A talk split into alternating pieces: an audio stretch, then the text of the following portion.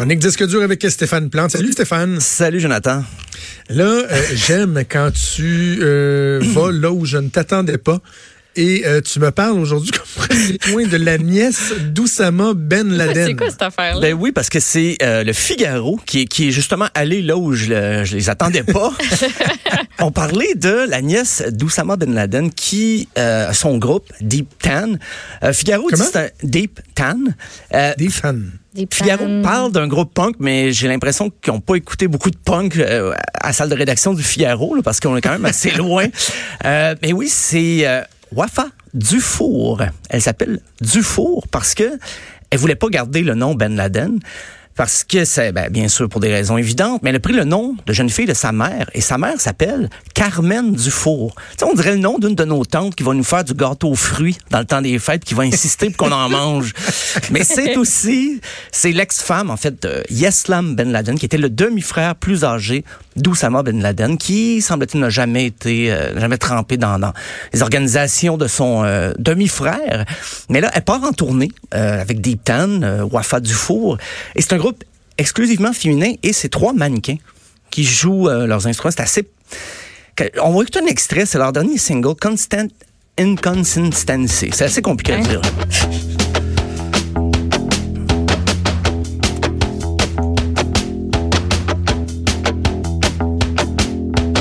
You come with one guarantee.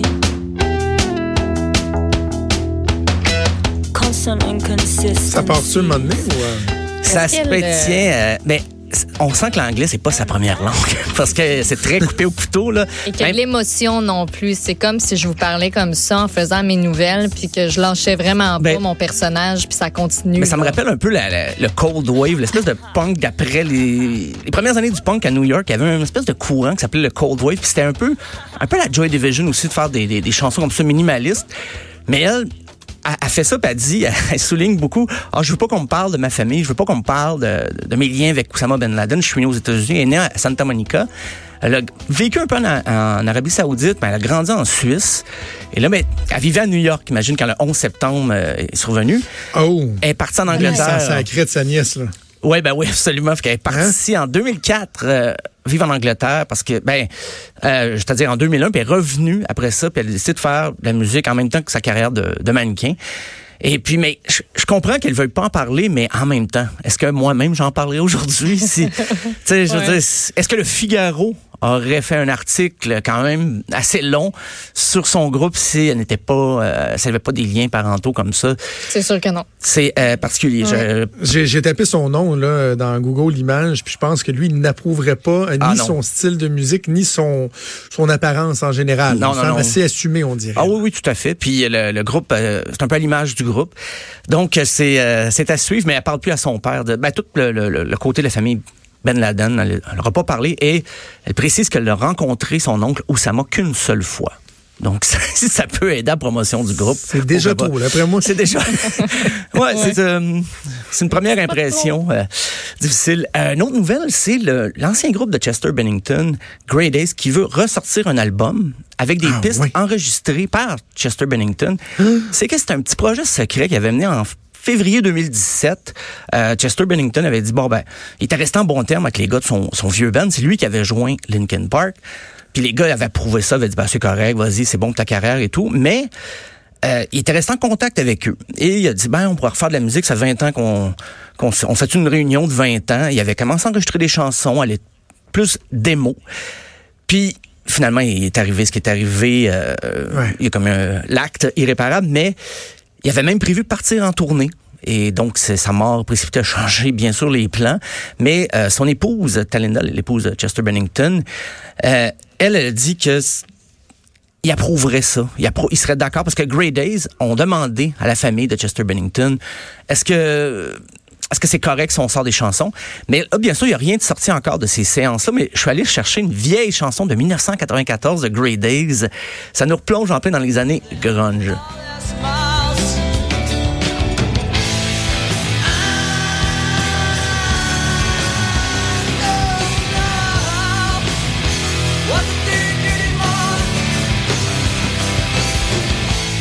J'aime ça. Il y a 18 ans. J'aime ça. Chester, à 18 ans. Il avait des dreads, hein? Je regarde à l'époque de Grey Days, des longs dreads. Je suis pas certain que ça lui faisait bien. On dit ça, c'est comme du post-grunge. Parce que c'est vrai que le grunge, les grosses années, c'était début 90. Là, déjà en 94, ça commençait un petit peu à... Il y avait d'autres courants musicaux qui passaient plus. Mais ça me fait penser un peu aux Cranberries. Ils ont fait ça. Ils avaient enregistré des démos, des séances démos. Mais on parle quand même des pré-prod de qualité. Là. C'est ils enregistrent les chansons pour les écouter une première fois, pour ensuite aller en studio et confirmer ça, puis faire des versions définitives.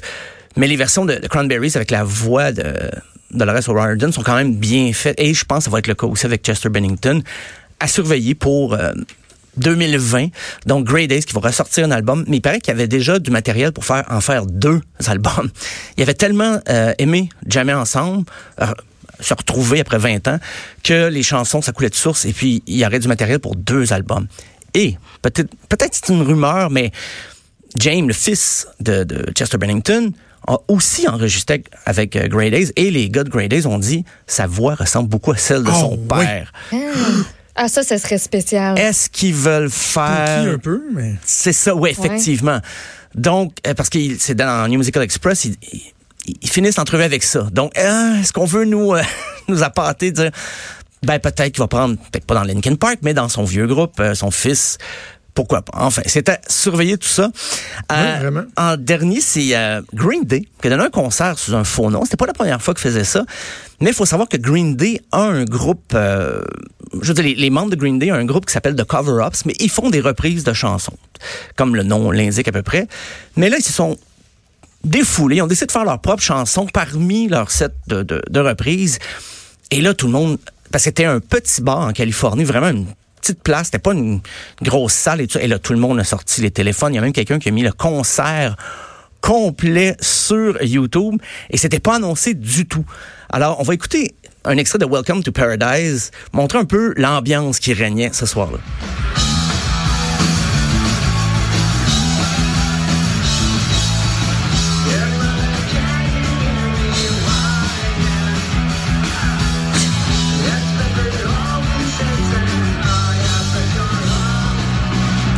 Dans le fond, les gens pensent que c'est un groupe qui vient faire un cover de Green Day, mais c'est Green Day, quoi? Non, en fait, c'est carrément eux autres qui se présentaient sur le cover-up, ils jouaient avec un autre groupe, et l'autre groupe jouait sur scène, et tranquillement, ils laissent arriver chacun des membres, un après l'autre, et là, les gens réalisent, OK, non. Attends, je vais capoter. Je suis devant Green Day, alors que l'autre, c'était de connivence avec The Interrupters, l'autre groupe qui jouait avant. Mais on regarde le clip, puis les gars ont vraiment l'air d'avoir du fun, comme s'ils étaient à leur début sur la scène punk de San Francisco. Écoute, ça sent l'alcool. tu regardes le clip, t'écoutes le spectacle au complet, ça dure une quarantaine de minutes, mais ça sent l'alcool. Tu vois que les gars... la soirée avait été entamée avant de monter sur scène. Billy Joe, et il était... Je pense qu'il y a eu quelques... Un peu avancé. Mais il n'a pas été en thérapie, lui, il n'y a pas longtemps. Ouais, je pense qu'il va y retourner.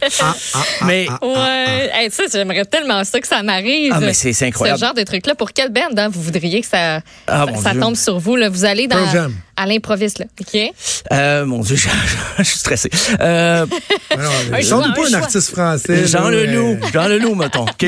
Jean Leloup. Ouais, sans-nous pas un artiste français. Ouais, comment une vedette internationale, là? Think big, Stéphane. International. Jean Leloup, tu peux le croiser dans un café, là.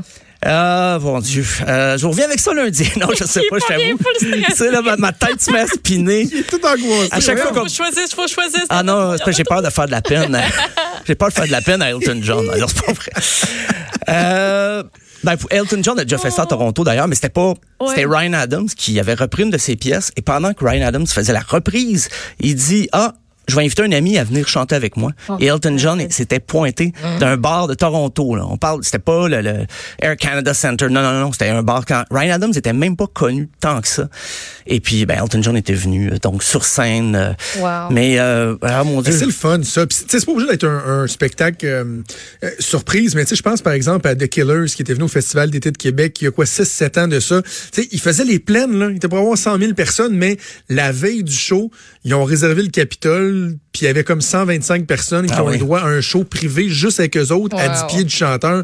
Le monde capotait. Là, c'est le fun, des trucs de même. Là. Mais souvent, c'est ce qu'ils appellent des warm-up shows. C'est que les artistes, avant de partir en tournée, ben c'est ça, Green Day part avec Weezer et Fall Out Boy en 2020. Ça va être fou. Ça va être fou. C'est une grosse tournée. Et là, ils joueront pas dans des petits bars. Là. Je pense que ça va être plutôt des gros stades. Des gros stades et des arénas. Donc, mais il y a beaucoup de bandes qui ont joué le jeu. Des fois, j'ai vu... The Strokes ont joué sous le nom Verizon. C'est vraiment pour mêler les cartes. Mais ça a été... Il y a quelqu'un qui... C'était avant le Festival Reading, parce que justement, un peu comme The Killers avec le Festival d'été de Québec, The Strokes jouait au Festival Reading en Angleterre. Ils ont dit, la veille, on va faire un show incognito. Mais le mot s'est passé, il y a eu une fuite, et finalement, la salle était pleine. Ils ont refusé du monde. The Cure a sorti une chanson qui s'appelait avec le nom The Obtainers, mais c'était The Cure, et puis c'était seulement 100 copies. Et maintenant, ça se vend à un prix de fou. Okay. Les Sex Pistols sont appelés Tax Exiles parce qu'ils étaient bannis de bien des endroits en Angleterre. Donc, ils arrivaient à trouver des shows sous un autre nom, comme ça. Motley Crue, en 91, il s'appelait The Foreskins. Genre 4 pots, et quel jeu de mots, parce que Foreskin veut dire prépuce, bien sûr. C'est ça, voilà. Et Iron Maiden a déjà fait des spectacles sous le nom The Entire Population of Hackney, comme toute la ville d'Hackney en Angleterre. Green Day, c'était pas la première fois, ils ont déjà fait Foxborough Hot Tubs aussi, des choses sous ce nom-là. Toujours dans l'idée de se réchauffer avant les grosses tournées, Foo Fighters a fait un spectacle pas annoncé sous le nom The Holy Shits. Holy shit, quand même. Yeah. Arctic Monkeys a déjà fait The Death Ramps, aussi un spectacle sous ce nom-là. Toujours un peu dans l'idée, des fois, de se mettre au défi devant un public qui nous connaît pas, mais en même temps, le public s'en rend vite compte, parce que je voyais Green Day, là, il y avait des téléphones partout. Imagine, t'es dans un bar avec un ami, un bar de quartier, c'est Green Day qui joue, voilà. Parce que souvent, Green Day, pour le plaisir, ils reprennent des pièces, comme ça, dans des longs concerts, mais là, c'était vraiment, ils ont mis leur gros succès à travers leur set de reprises. Donc, ça a été le gros party jusqu'à la fin. Je vous invite à aller voir le vidéo de ce spectacle-là. Excellent. Merci, mon cher Stéphane. On se reparle. On est vendredi demain, donc on se reparle lundi. À lundi. Bon week-end. Salut. Bon week-end.